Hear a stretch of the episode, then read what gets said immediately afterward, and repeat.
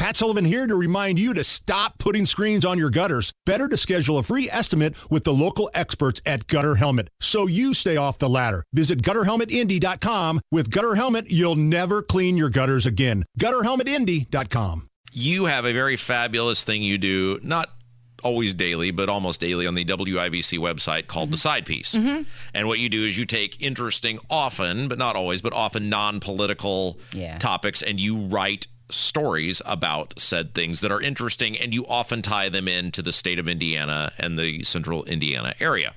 All you have to do is go to WIBC.com. You can find the side piece tab there. You click it, you can read all the Casey stuff. It's really good stuff. And your new one Mm-hmm. is very interesting to me as I am a dog. Uh, I'm, Mm-hmm. Owner? I- well, I don't want to say owner. be- I mean, I guess I am. but it- Parent? I'm a dog. No, I'm not that. That's not. It's not a human. What am I? I am a person who has a dog as a part of my family. There we go. There. How about that for Okay. word salad? Kamala would have been proud. Yeah. Uh, And so it is. What is this? It's the top ten most popular dog names in Indiana. yeah.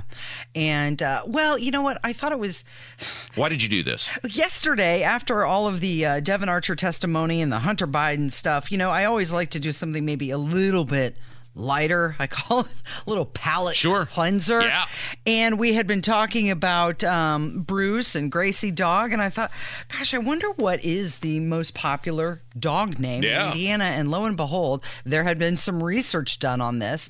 Not only the number one name, but the top 10 most popular dog names. And um, let's just see if your dog's name is on this list. Here we go 10 to 1. Yeah, this is number. You're starting at number ten. Starting at number 10, going all the way to number one. Yeah.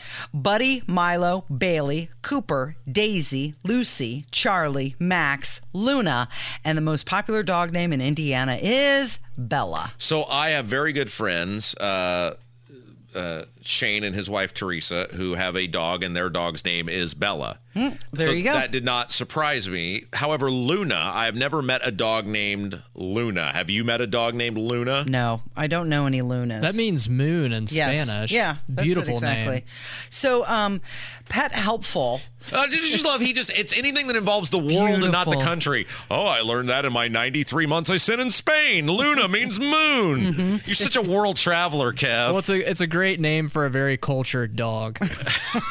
so, uh, Pet Helpful recommends that when you're naming a dog, you always choose two syllables. So, I don't know what you're going to do about Bruce. what do you mean you l- use two sylla- syllables? You're supposed to use two syllables Why? because it makes it easier for your puppy to respond. They understand that. Like they get no, down, come, stay. So you want two syllables so that they know that that's their name. That's what. What? Yeah. What? That, there's that is such a sack of crap. That is there's no way that's true. You're also supposed to select a name, obviously, that you won't be tired of repeating Right. because you'll be naming, you'll be calling that name often. Well, i- it's interesting because to some people names aren't that big of a deal. Like that dog looks like a Rusty. We'll call it Rusty.